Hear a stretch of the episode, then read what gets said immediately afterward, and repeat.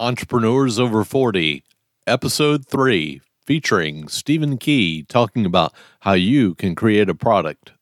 The biggest benefit about product licensing today is really speed. You see, the success rate of startups is very low. It takes a lot of money, it takes a lot of time, and if you're really successful today, you will be copied.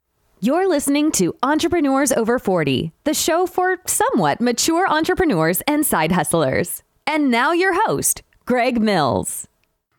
Our guest today is a lifelong entrepreneur and a 2018 2019 American Association for the Advancement of Science Lemelson Invention Ambassador. He's achieved repeated success as an independent product developer, including licensing over 20 products and winning 20 industry awards. He's the inventor of record on 24 patents. He has over five best selling books on Amazon, with the last one being Licensing Ideas Using LinkedIn. You can read his articles online for Forbes and Entrepreneur and watch him on InventRight TV. Without further ado, let me introduce the one and only Stephen Key. well, thank you for that introduction. I'm always like, who is that? Who is that person? I never cared much about resumes, but I guess it adds up over time, doesn't it? Yes, but, sir. Yeah, thank you for inviting me. Oh, thank you for being here. I was going to ask, can you take a few moments and fill in the gaps from that intro and bring us up to speed with what's going on with you now? Yes, I'm.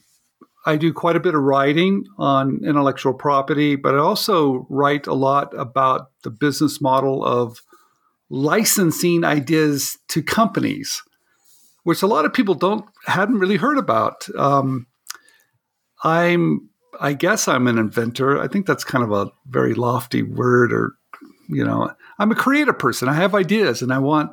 I don't want to start a business, and I would like for a company to take it to market for me, and that's what licensing is all about. You're you're going to rent your idea to a company, and they're going to take it to market for you, and you're going to collect royalties on everyone they sell.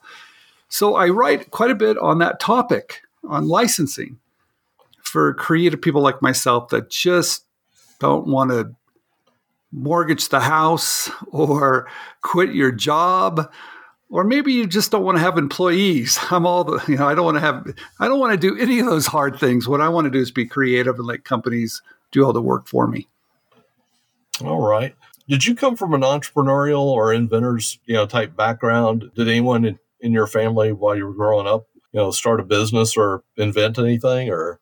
Yeah, that's really a great question. I don't think anybody's ever really asked me that before. My my father was a company man. Uh, he got laid off after 25 years, which I probably, looking back, it probably did have an impact on me. Um, he did. He loved what he he did, though. He worked for General Electric, loved it, and he always told me, you know, if you find something you truly love to do, you never work a day in your life. And I don't think my father ever did. Uh, once he was laid off, he reinvented himself at least two or three times. He did different things. And he just always had a really good attitude about it, never worried about it. And it worked out fine for him. So, was he an entrepreneur? I think maybe later in life, a little bit. But no, I've um, I actually got started by accident, I think. I, I, was studying economics at Santa Clara University, which was not a good fit for me. And I took an art class by mistake. I mean, I'm, you know, I'm in my like early 20s. I take an art class and I fall in love working with my hands. I go home, I tell my dad, I said, Hey, I, I want to be an artist. And he was like, You want to do what? And I said, I, I want to be an artist. And he said, Well, you, you must like to draw. And I said, No. And he said, Well, you, you must like to paint then, right? I said, No, I don't like to do that either. So he let me change majors and basically jump off the cliff. Now, what father does that? I, it, it's interesting looking back. He was very brave. Um, he knew that I needed to find something that that was going to make me happy. So I just took started taking art classes and realized I wasn't going to be this great artist. But there's something about being being creative that I really loved. You see, every time I read about artists, they seemed to create. They never retired. They loved it so much. And I loved working with my hands. So I just combined working with my hands with a little bit of business. Okay, so and that's how I got started. I knew that no one would hire me because I really didn't have any skills. My my family, um, you know, it's kind of funny. My they never they never had me go out and get a job, although I had a few jobs. They never prepared me for life. so I don't know if that was a good thing or not, but um, I knew once I had to get out in the real world that I had to find a way to make a dollar. And and since I had uh, school was not easy for me, I realized I realized I didn't think anybody would hire me. So I created my own job. That's how I got started. Okay, let's talk about you creating your own job. Was that with the uh, rotating label that you uh, invented, or was this something prior to that? You know, it's it was prior to that. I was watching. Now, this is many many years ago. On Friday night, I think I was watching Dallas on Friday night. I think everybody was watching it. And there was a. I was sitting on this couch, and someone um, was sitting there next to me and took a piece of nylon or and took a little piece of cotton and sculpted a little face out of out of nylon. It was, I guess, it was soft sculpture, is what it was, and it was a cute little face. And I thought, wow, that's really cute. And I thought, let me try that. So I I, I made a face too, and I I thought it was really kind of clever. So I just started making things out of women's nylons and cotton, and I, I would sew funny faces. And then I took them out to a I guess a little arts and crafts festival at the local elementary school. And there was I had a little table. I brought everything I made, and it was on. It was a country. It was up in the hills of Los Gatos, California, and I just tried to. I I wanted to sell my little creations. You've seen people do that before, right? And oh yeah. And my father showed up later that day at the very end of the day because I told him I wanted to make things and sell them, and he showed up and and he said to me, um, "How'd you do?" And I said, Well, I did fantastic. He goes, Well, how many did you sell? And I said, Well, I didn't sell any. he kind of looked at me kind of funny, but he could tell like I liked it. I liked the people, and it was my first time trying to sell something. So, you know, you make mistakes, and I did. But I, I went back out uh, later and, and I changed my designs a little bit, and they started to sell. So I sold things at street fairs, county fairs, state fairs, wherever I could set up a table for about five years, and I made everything myself and learned a lot about designing things quickly. And if they didn't sell, kick it to the curb because in order to pay the rent, you had to come up with something someone wanted. Okay, so you learned to iterate fast at that point. You know, yes, and and I think that was really important because even today, what I've been sharing with other people of how to test an idea very, very quickly. And it was because I was supporting myself, paying the rent and eating. And, and if it didn't work, you know, I would have to get a job. okay, so wow, that wasn't going to work. So I figured it out and just had a really good time. And I did it everywhere. Um, I loved it. Were you married at that point? No, I I don't think I was um, marriage material at that point. Uh, I was still trying to figure out. I knew deep down, I knew if I could sell something on a street corner in downtown San Jose, there's a very good chance I could probably sell that anywhere. And I was fascinated by that. You know, how do you how do you duplicate that? And and in my mind, even though my friends and family kind of thought I was the biggest loser on the planet, I thought I was doing something really magical. I thought that was very difficult, and I still do today. And so I learned a lot about people. I learned a lot about manufacturing. I learned a lot about creating things very quickly. But the big goal was how do I duplicate it? And I met someone that um, started to teach me how to do that. In a sense, you were almost an alchemist at that point. I thought it was pretty cool, actually, and it, I got very good at it. And um, I was making it by hand, and I was really fascinated by how do I scale it. And so when I met this person, um, Steve Askin, he's he's actually a good friend today. After 40 years, we still talk. He, uh, I met him and he had a factory down in Los Angeles and he started carrying all the things I made and before you know it they were selling all around the country and he he had me teach his factory how to make them. So I learned a little bit about licensing, I learned a little bit about manufacturing and selling, and like I said, he's a good friend even today. What was your first successful mass-produced item that you would consider successful?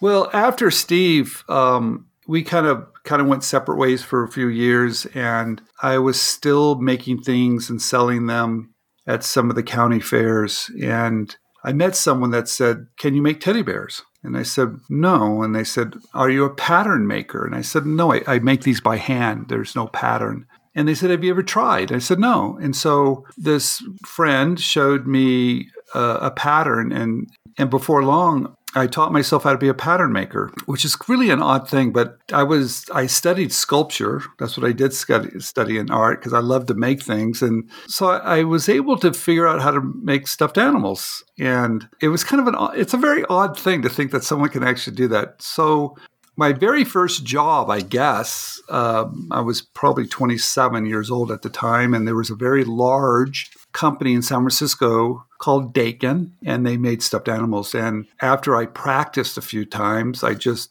went over there and found the office, knocked on the door, and said, Hey, I make stuffed animals. They're like, Oh, geez.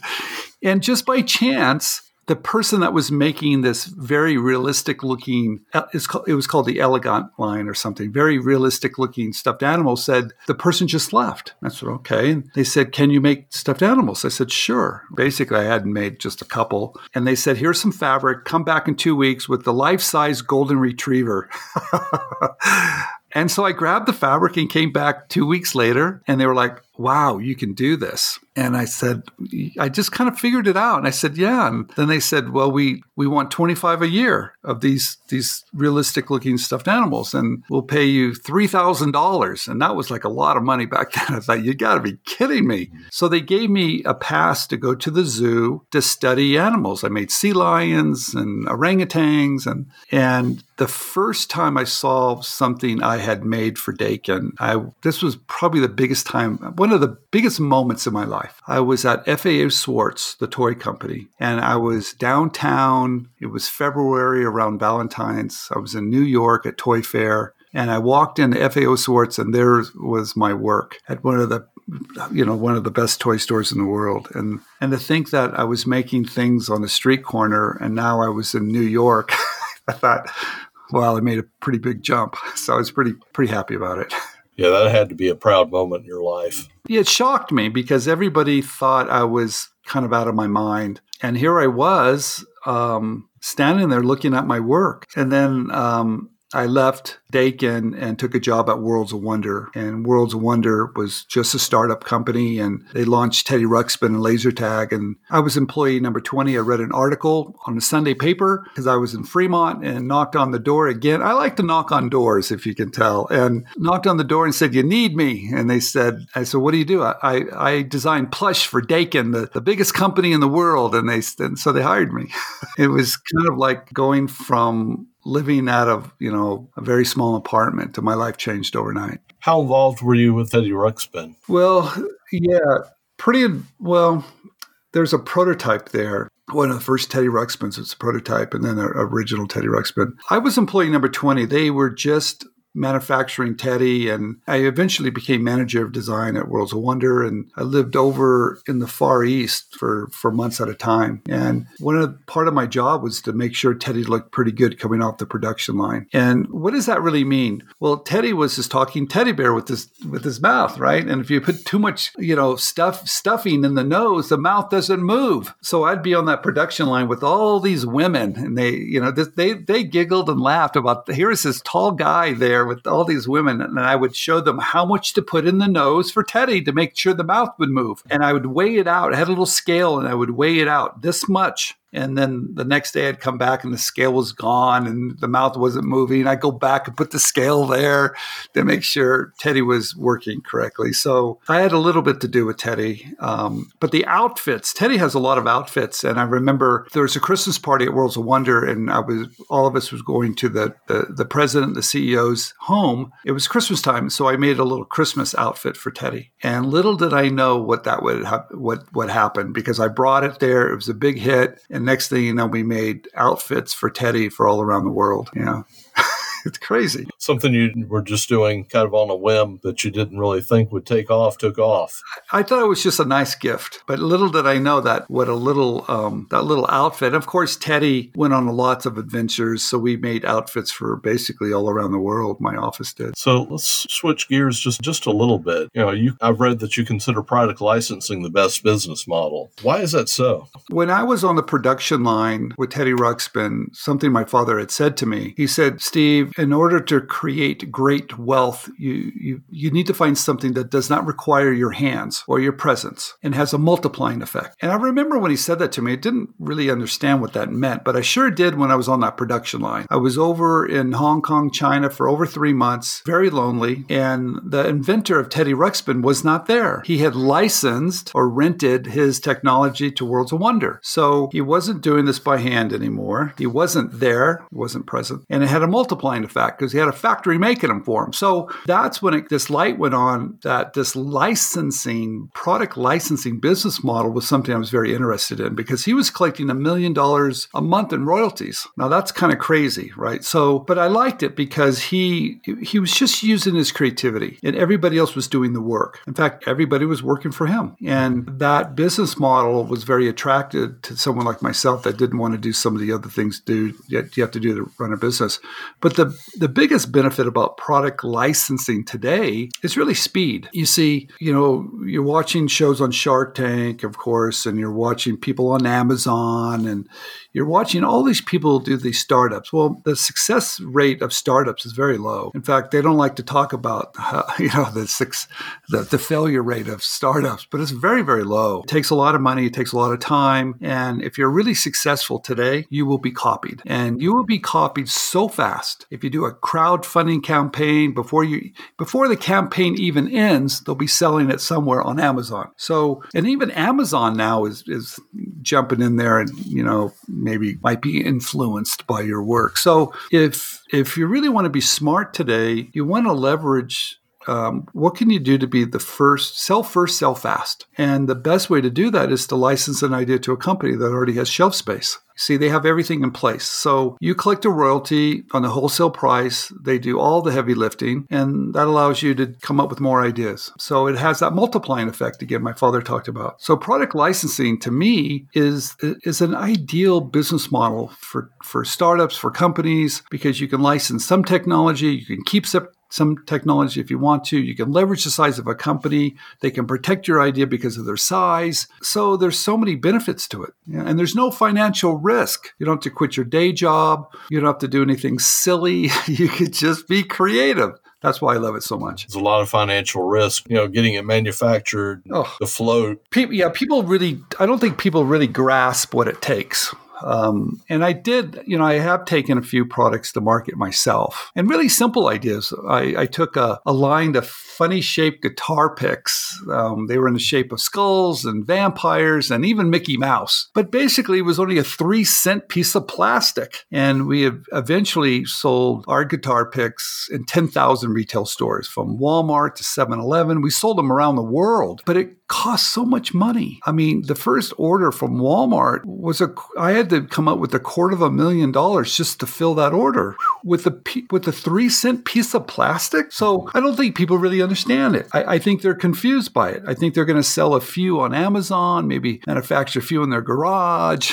so it's like, okay, if if that's your mindset, you'll always be in your garage. But if you really want to sell product, it takes it takes quite a bit of cash. And the other thing too, if you're going to sell it in the big stores, the big retailers, you had mentioned it's the float game. You know, they you know you have to pay the manufacturer that makes it for you, and then you sell it. You know, you wholesale it to a, a retailer, and then they pay you in 90 days, 60, 90 days. So you have this area, this this 60 days of when. You, no one income's not coming in. So it's called the float. But today you can sell on Amazon, right? And where there's no float game because you're selling straight to com, you know consumers, but still realize you need to have some inventory and you need to market it. You need to create demand. I mean, running a business takes a lot of work. Yeah. And and if you want to do that, then that's perfect. If you have that personality where you want to manage the finances and employees and health insurance and all that fun stuff, then yes, be an entrepreneur. But if you want to be creative and you want to leverage the power of companies, licensing might be a different business model to look into. I may need to change the name of the podcast then. The product development over 40.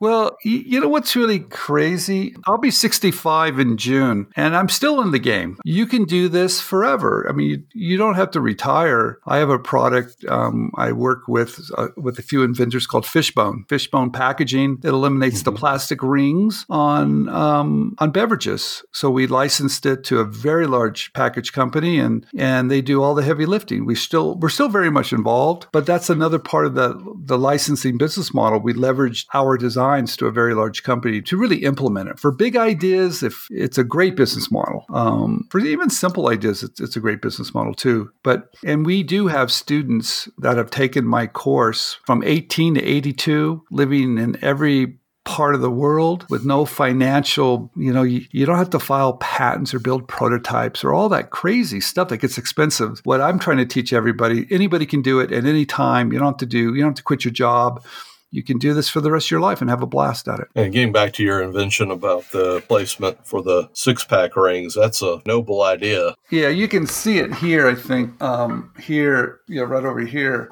Yeah, that's on a, a new product, but it, that's a big idea. Those are a little bit more complicated. But if you understand how licensing works, the ideas don't even have to be your own. That's the other thing I try to tell everybody. Fishbone is not my idea. I, I just understand licensing. I'm part of that team. So, you know, once you understand, it could be your friend's idea, it could be somebody else's idea, it could be something you see. But once you understand the, the process of product licensing, can help if you understand it. Is now a good time to get into product licensing as far as like with the democratization of all of the utilities and, you know, Amazon everything being more accessible than it was. I think it's a fascinating, fascinating time to be an entrepreneur. I think if you're an entrepreneur, you should look at every method because sometimes products are maybe best if you if you bring them to market yourself. If you have an idea that's that you don't have to sell at brick and mortar, maybe if you don't have to manufacture over in China, you know, there's ways to sell online to reach a large audience that you can bypass everybody now. Okay, so that's a really great business. Just think about that. I mean, you can control everything. Now, you still have to do a lot of work, of course. And, you know, I tell everybody the hardest part is creating demand. You could have a great product, but if no one can find it, all right, you have a problem. So, but what a wonderful time. I mean, there's companies that will do the fulfillment, they'll do everything for you how what a wonderful time. And you don't mm-hmm. have to have all this inventory like you used to used to have. So yes it's great. Some products though maybe are a little bit more complicated and you need you know some off offshore manufacturing or you need a company that's got great distribution in place it all depends on what you want to do with your time depends on what your, your skill set is i tell everybody if you want to venture an idea you know might be a good idea to find some partners but whatever you do make sure you it's a it's always a knowledge issue people think it's a money issue. It's not a money issue, it's a knowledge issue. You know, the process of retailing, to going to trade shows, to do packaging, to do finance, all those things, you know, you, you're going to need someone that can help you with all that. If not, you're going to spend years at this. And if you're mm-hmm. 40, you know, you, that's not a great use of your time. So find some partners that do understand other parts of it. So I see a lot of entrepreneurs try to strike it out on their own and they think it's just about the idea. The idea is just big enough, people will come. No, no, no, no, no. It's not like that. You need to partner with people that do understand parts of the business. Understand it's going to take a lot more time than you think it's going to be. Find something you're extremely passionate about and be willing to be flexible be willing to fail, you will fail. So if you're going to find someone to partner with, make sure you find someone that's done it multiple times. They have failed repeatedly and they're still happy. It sounds like your family did prepare you well in that you've you've taken a lot of risks. You obviously are not afraid of rejection, or at least it doesn't seem that way. You know, you've obviously been successful and because of that. You know, it's really interesting. This failure thing is, is really an interesting word. I've been failing since the second grade. Okay, so let's get that straight. I barely I barely passed the second grade. So I've had tutors my whole life. I was tested in my late 40s, and it was determined I have a severe learning disability. Big surprise there. Um, so I'm very, I wouldn't say I'm comfortable with failure. It irritates me, but it does not stop me. You see, I, I think what I've realized, you know, for example, I write a lot. I've written a thousand articles on licensing. I write lots of books. I'm not a writer. I try to tell everybody. So how do you write so much if you're not a writer? Well, you don't have to be a writer. You know, if, if, I if I have good content and if I can deliver it to someone that does write well, they can write in my voice, and I can, you know, I've got my iPhone now. I can dictate into it, and next thing you know, it, I, I have a transcript. Someone could can clean it up, clean up my work. So, I guess what I'm saying is, I don't let obstacles stop me because we all have them, and I have probably more than most. And I think obstacles are just really great opportunities for people to shine if you just look at them that way. So getting back to the failure, yes, I'm probably the biggest failure I ever meet, but I've, but I still have had a tremendous amount of success. Yeah, so I think they go hand in hand, actually. It's kind of like the baseball analogy of baseball player at bat in any other industry. If you know fail half of the time at bat or at, in whatever you're trying to do, you're probably going to be coached and maybe asked to leave. But in baseball, you're hitting 500. well, I um, I was in college my freshman year. I was going. I was a senior. Well, between my senior year in high school first year in college, I went ahead and, and got, I took a job, summer job, and it was door to door sales. And like that, that's got to be the worst job you could ever have, but it's actually the best job you could ever have. And I remember being on this bus with all these people, and they would drop us off, and we would all go out for an hour and come back and meet up. And and I was pretty darn good at it. And I realized, and everybody else was was not happy. I, they would say, "Well, how many people got this?" And I would raise my hand. I, I, was just happy, and they were everybody was looking at me. Why is this guy so happy with this? I realized really very quickly that you just have to knock on doors, and there's going to be a lot of people behind those doors that probably are not going to want what you have. okay. But that's okay too. If you treat everybody as a friend, every door is okay. Every door is just, hey, I'm just, hey, I'm here, I'm doing this, glad to meet you. No big deal. You go to the next door. So it was never a failure. It was just more finding the door that opened. And I realized that I think success is like that too. You have to knock on doors and, and realize that most of those doors will shut. But every once in a while, one would open. And I, I learned that when I was 18. And it was probably, I would say, one of the most important lessons I learned was um, keep knocking on doors and don't be afraid of them to close and shut because it's always a numbers game, you know, and knock on 10 doors and one opens. All right, I want to knock on 100 and I know 10 are going to go open. So now it's just a numbers game. That's all it is. One way of looking at that, I guess, is if I if I can get ten no's, I'll I'll get a yes. That's the way I looked at it. I still look at it that way today. If you're not knocking on doors of opportunity, I can guarantee nothing's going to happen. Nothing's going to walk by and magically find you. It's just not going to happen that way. So if you learn to knock on doors of opportunity, anything can happen. So, switching back to the product licensing, how are you coming up with some of your ideas, or what's a what's a good strategy that you're using? Well, I'm not that creative, so I had to figure out something different. Um, most creative people, I think, they see a problem and then they come up with a solution. Well, I'm not a very handy guy, so I don't see very many problems. Uh, and so, what I do, I do something a lot easier than that. I think that's too hard to work. I find an area I'm passionate about, let's say basketball and I would go down and look at all the indoor. I love playing basketball, but I wanted to I wanted to be able to play indoors while I'm you know just coming up with ideas. And so I bought this indoor basketball game from Ohio Art. I loved it, and the backboard was square. And I thought to myself, and this is the way I come up with ideas. I go, why does it have to be square? Well, why does it have to be made out of plastic? Or why? I just ask my question: Why? Why? Why? Why? Why? Why? And then I start playing with different things. I I would change the material or change the shape, and I would play games. So I would look at a company's product line and play games. And every once in a while, something would just jump out. And in the case of the basketball, it was called the Michael Jordan wall ball. I loved the Michael Jordan, and he, in the the company Ohio Art had a little logo of Michael Jordan. It's really teeny. And I thought, why is he so teeny? So I cut a poster out and slapped it on the backboard. And I go, now he now he's nice and big. He should be big. Yeah. Um, and it changed the shape from square to the shape of profile of Michael Jordan. Great graphics now. And why does it have to be, you know, plastic? Why can't it be paper? Because it's better print quality and less expensive.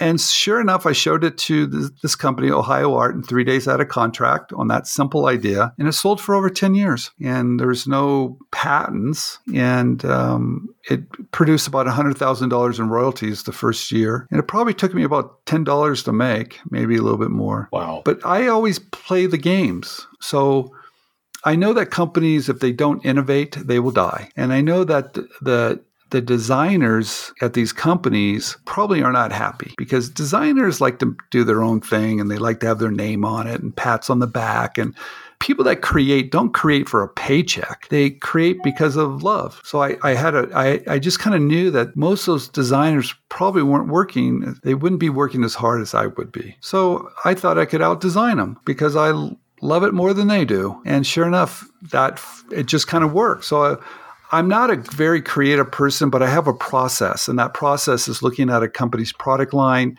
and asking questions, being curious, and and then making small changes because I, I don't think you have to reinvent the wheel. I think that takes too much education. It's too hard to do, and people aren't going to take those type of ideas. I think companies take ideas that are improvements on existing ideas, and the reason why there's no risk because they're already selling. So if you can make a new and improved idea, it's really easy to license. So that's been my process. Are there any industries that you recommend targeting that are especially looking for new new products? In 2021? And are there any industries that you would suggest avoiding? Oh yeah, there's well, first of all, this this topic of license product licensing, and the reason why it's so popular is that companies have embraced have embraced open innovation. And what that means is that they realize that hey, I might have 10 designers in the back and they're probably not that happy. okay.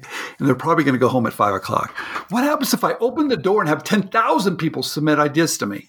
Wow. That's called open innovation. They're open for people like us to submit ideas to them. Now, the toy industry has has embraced open innovation probably 100 years. Uh, other industries are fairly new to this, but most industries now in United States have have a not all of them, but a lot of them have looked at open innovation and looked at what a great business model. We don't have to pay you until we take your idea. How you like that? You're going to work for us on spec. We don't have to we only pay you when we take it, and we only pay you when we sell it.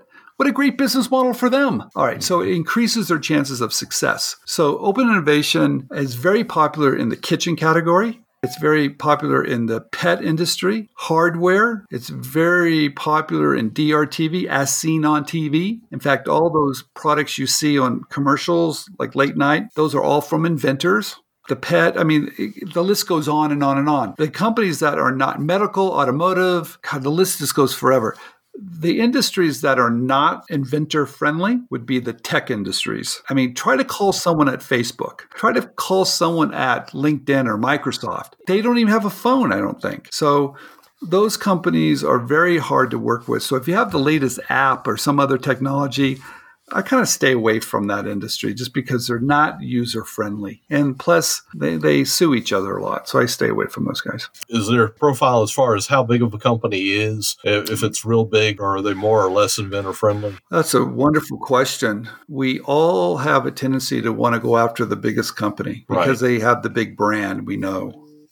And they have the best distribution, right? But the problem is the large companies don't need to innovate as fast. They don't need to take risk. Now, maybe when they were a little bit smaller, they took a lot of risk. But when they get to be really big and market leaders, nah, they don't want to take any risk at all. They don't have to. So they would rather the smaller companies create some category, then they come in. So I would highly recommend going after the mid-sized companies. Now they're still big. Trust me, mid-sized can still be really, really big. So find the industries that have multiple players. That's a good sign. Find an industry that's got quite a few mid-sized player. Another good sign. Find the industries that are inventor friendly. Now, how do you do that? You can ask them, see if they license ideas, see if they work with inventors, see if they embrace open innovation. I always, uh, I always tell everybody to, in order to to determine who to work with or license an idea to, always type in a company's name, complaints, and lawsuits. And if they've got terrible customer service, probably not a good company, right? If they're not on social media, I'd probably avoid them too.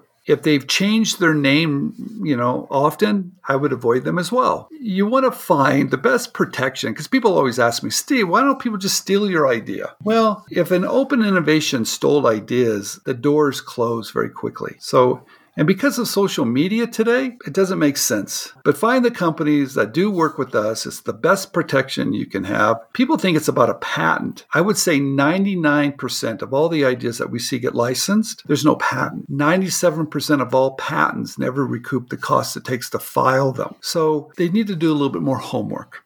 So what what we're seeing today, we I have a company called Invent Right R I G H T, where we see products get licensed almost weekly, and every category you can imagine. There's never a patent. And sometimes there's not even a prototype, which really is like, Steve, what do you mean not a prototype? Well, I tell everybody sometimes it's only a 3D computer generated rendering. Now, sometimes they're, they're going to want proof of concept. So if they do, then build a prototype but be friendly, be workable, find inventor friendly companies, and get creative and send them ideas. Pretty simple to do. Okay. So I've come up with this great idea for a product. What are my next steps? Watch my YouTube channel. We have close to 50,000 subscribers with 700 videos. Now, you don't have to watch all 700 videos, but keep on watching a few of them. You'll like it. They're short. We cover every topic you can imagine. Will they steal my idea? Do I need a patent? Do I need a product? All the things everybody always asks. We, we address all those. And also, you can find the articles I've written on Forbes, Inc., and Entrepreneur. Like I said, I've written a thousand articles, a million words over the last decade. But if you really are serious,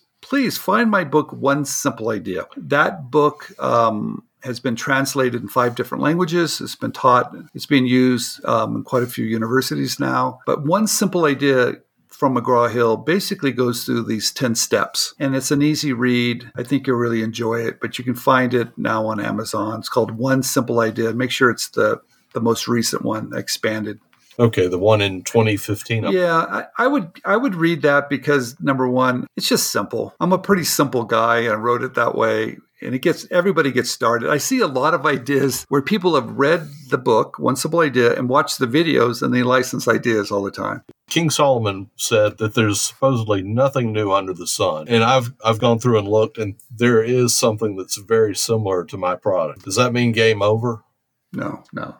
In fact, that's good news. That's actually good news, right? Because if there's something similar, that means there's a market for it, right? If you have an idea that's too new, requires too much education, that's not a great thing. If you find an idea that, hey, I, I, I, found this, I have this idea, I cannot find it anywhere. I don't know if that's a great idea either. Most innovation starts here and starts to, there starts to be improvements. All right. And it's safe. That's a safer bet for companies to take those type of projects on. So you don't have to reinvent the wheel. If you find something similar, look at it very carefully and make sure you know your point of difference. That's all. Okay. So getting ready to pitch my product. I've got no industry connections. What should I do next? How do I get my foot in the door at a company and find out who to talk to? Oh, that's easy. Um, the best way now is using LinkedIn.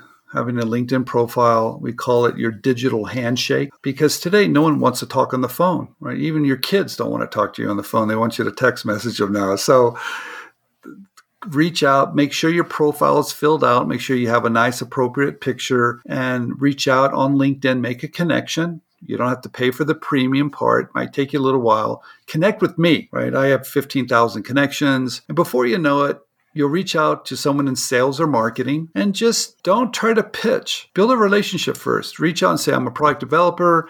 I'd like to submit an idea to your company. Do you take outside submissions? Go slow. Don't make a link. Don't tell me you have a billion dollar idea. Don't do any of those things. Do you pitch them in person or has it gotten to more online? You don't have to pitch in person. You don't have to be a salesperson either.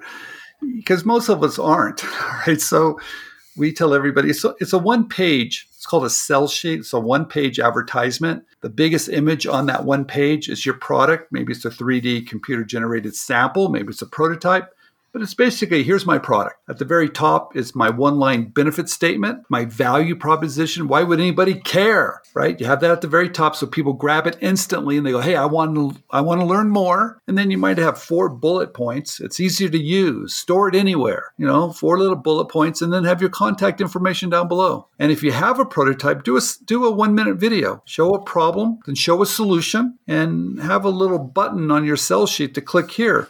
So no, you don't have to dance on the tabletop and do a presentation. Everybody today are, are sending sell sheets to companies, and if they do want more, it's a Zoom call or Skype call. Yeah, very informal. They always talk about patents. You know, most pat- most products on the market don't have patents, and, and you know, I tell everybody too if Apple, the largest company in the world, cannot defend their intellectual property, what chances does anybody else have? So it's not about patents anymore. It's all about finding good companies that value us, reach out to them, be reasonable, edu- you know, educate yourself, and see if your product is a good fit for them. I've talked with a company. You know, we've got we're going back and forth now, and they're you know we're trying to decide commissions, and I'm you know crazy, and I think I should get forty percent. what is a good commission and are there any other things that you really need to focus on in a negotiation? Yeah that's a tough thing. I, I tell everybody you really you, you really need someone to help you a little bit. You know I, I would never do that by yourself Okay. And I, I don't think you need a lawyer either, uh, because parts of that licensing agreement will be business terms. So you can educate yourself or have someone that's done it before. Royalty rates, standards about 5% of their wholesale price. Sometimes it can be a little higher, depends on how much work you've done. Sometimes a little lower, it depends on the volumes. Right. It's all pretty standard. Once you learn the language of licensing and you've read a couple books, you'll realize it's pretty straightforward. You are going to rent your product to a company and they're going to pay you for every one they sell. Okay. What are some common mistakes that you see people make doing the product licensing? I think people are trying to, you know, like any profession, and that's why people are listening to this podcast. Like any profession, you need to educate yourself. And there's a lot of people that are going to try to do it on a YouTube or a book, which you can. But at the end of the day, every profession, you've either been educated somehow, you've had a mentor or coach, or you've gone to school or something. This is no different.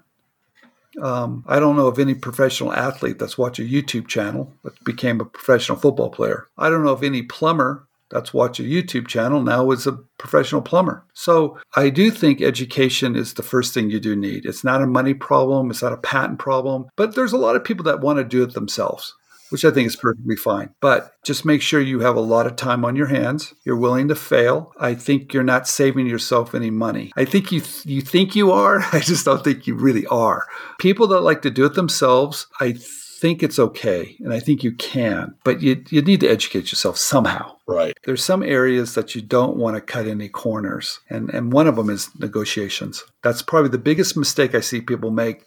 They get a licensing agreement, they try to do it themselves, and they just end up regretting it. Now, is negotiations something that InventRight will, will help inventors or product developers with? Yeah, we we have a negotiation coach. We probably see more licensing agreements than any company in the world at this point. So we know the process. There's a sequence of events that have to happen. You don't want to scare a company off. You don't want to be too too quick. You want to leverage maybe a little bit of market demand. You want to make sure you're giving them all the right things they need to take some risk away. It's not as easy as people think it is. Um, there's a certain skill to it. And part of it's just taking your time. And most people get in a hurry. That's not the greatest approach. And a lot of people, um, you know, there's licensing attorneys have gone to school. I mean, think about trying to do something yourself where someone's got a law degree, it, it, doesn't make sense. So, but in a licensing agreement, there's really business terms and legal terms. So you really need to get help from someone that knows the business terms and then someone who knows the legal terms.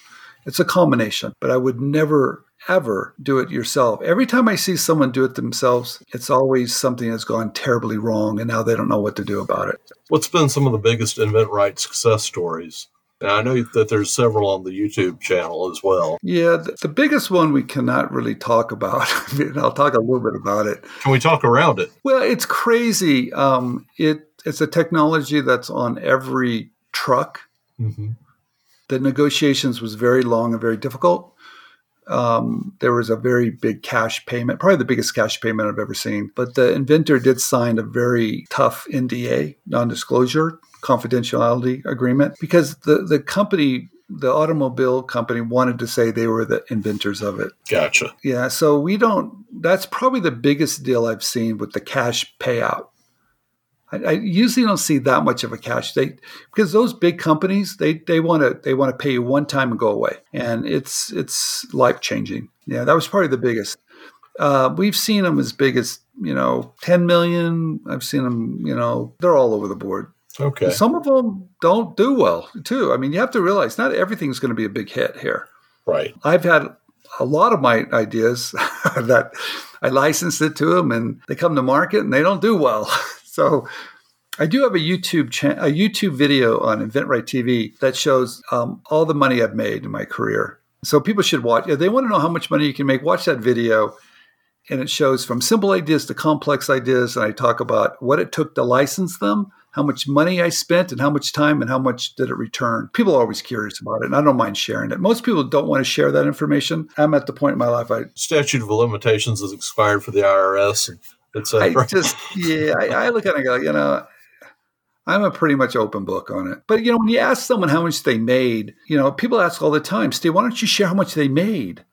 Well, number one, I don't know. Number two, they don't share that with me, and sometimes they're under confidential uh, uh NDA. I mean, that's like saying how much you know. That's that's a very personal thing for people, and I'm not involved in that part of it. I mean, I don't collect royalties for them, so I don't know. Let's talk about what InventRight can do for the individual product development. Well, InventRight first. Well, first of all, all the information we provide and people think this is the craziest business model. I give it all away for free through the articles, through the YouTube, through the books. I have a 10 step process that we teach students. Now, the only difference is when someone signs up, you get a personal coach and the coach makes sure you do all 10 steps and they make sure you do it right and correct? And if you have any problems they're there to answer any questions you're going to have because you're going to have a lot of it doesn't matter how much i write about it doesn't matter how much how many youtube uh, videos i do things come up questions come up. There's obstacles there's this or that so your coach is there to make sure everything's answered correctly and to keep you on track keep you accountable so you complete the process that's what the coaching is. And so some people need it, some people don't, some people do, but we we're very particular on who signs up too. We if they haven't read a few of the books or watched the YouTube channel, we don't sign them up. It, it takes too much education. We want someone when they come to us, they're really ready to go. I mean, they're like, I'm ready. I want to learn this. I want to be a professional. I've got the time. I've got, I, I'm I'm like there. Those are perfect. But if someone thinks we're going to do the work for them, we don't do that. If someone thinks this is the lottery ticket, I'm going to be a millionaire. No, no, no, no. We don't. We got to we got to make this realist, realistic. Can you make money? Yes. Can it be a profession? Yes, it can. Is it going to take time? Yes, it will. Okay. We hold your hand. Yeah, we have a, a very large community online. We have a we do a lot of things online that are free, but we have a lot of private. We bring on companies looking for ideas so all the students can get to meet those companies personally. It's called Bridge the Gap. So they can build their own relationships with companies. We have an online uh, community where successful inventors you know pass along to other people. So it's really community based we want people to join. We want them to stay with it. We want them to meet other people. Any of my connections or their connections now it, it's really a place that you feel safe. You have the latest tools the latest strategies from simple ideas to complex ideas. Any questions you could possibly have you have someone watching you we're just we're there every step along the way. Is there anything that you know you would like to cover that we haven't covered already? No, I would like to say if you have an idea, which everybody probably has had one, uh, if you if it's a good idea, if you don't do anything about it, I can guarantee you're going to see it, and I'm sure a lot of us have. You'll be watching TV and go, "Hey, I had that idea," or you'll go down to the store and goes, "There's my idea." It will happen. Um, if you learn the process of licensing, you can share your creativity with the world by leveraging um, that process and have another company take it to market for you. So I would tell anybody if if you're creative and you have ideas, learn about licensing. Learn about product licensing. You'll love it and you'll be excited about it. And when your product hits the market for the first time and you get to see it on the store shelf or on TV, it's it's a life changer. It definitely changes your perspective. Well, we'll wrap it up with this last question. What's your number one piece of advice for potential, you know, product developers? I would say f- find your passion. Find the area you really love and your work will be better. Your ideas will be fantastic and also realize your first couple of ideas that you have, um, like mine, won't be very good. But if you stay with it long enough, they do get better. Well, that's a wrap. Thank you for being a guest on Entrepreneurs Over 40, Mr. Key. All right. Thank you very much. Some of my takeaways in our conversation with Stephen Key are that you don't need a patent. As you pointed out, if Apple, the largest company in the world, cannot defend their intellectual property, what chances does any of us have? He also pointed out that we don't need to start a company. There's too much risk involved, and you have to float money to pay for your vendors. And by the time you get a product to market, a lot of times it's already being copied. He also pointed out, and this is probably some pretty key advice you have to knock on doors and realize that most of those doors will shut, but every once in a while one would open.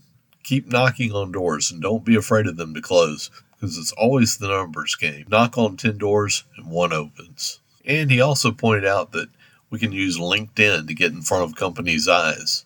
Be sure to check us out on episode 4 where we interview Robert Morales, also known as Traveling Robert of YouTube fame. Thank you for listening to Entrepreneurs Over 40. Check us out at entrepreneursover40.com. If you've enjoyed this podcast, please leave us a review on Apple Podcasts, Google Podcasts, or your favorite podcast directory.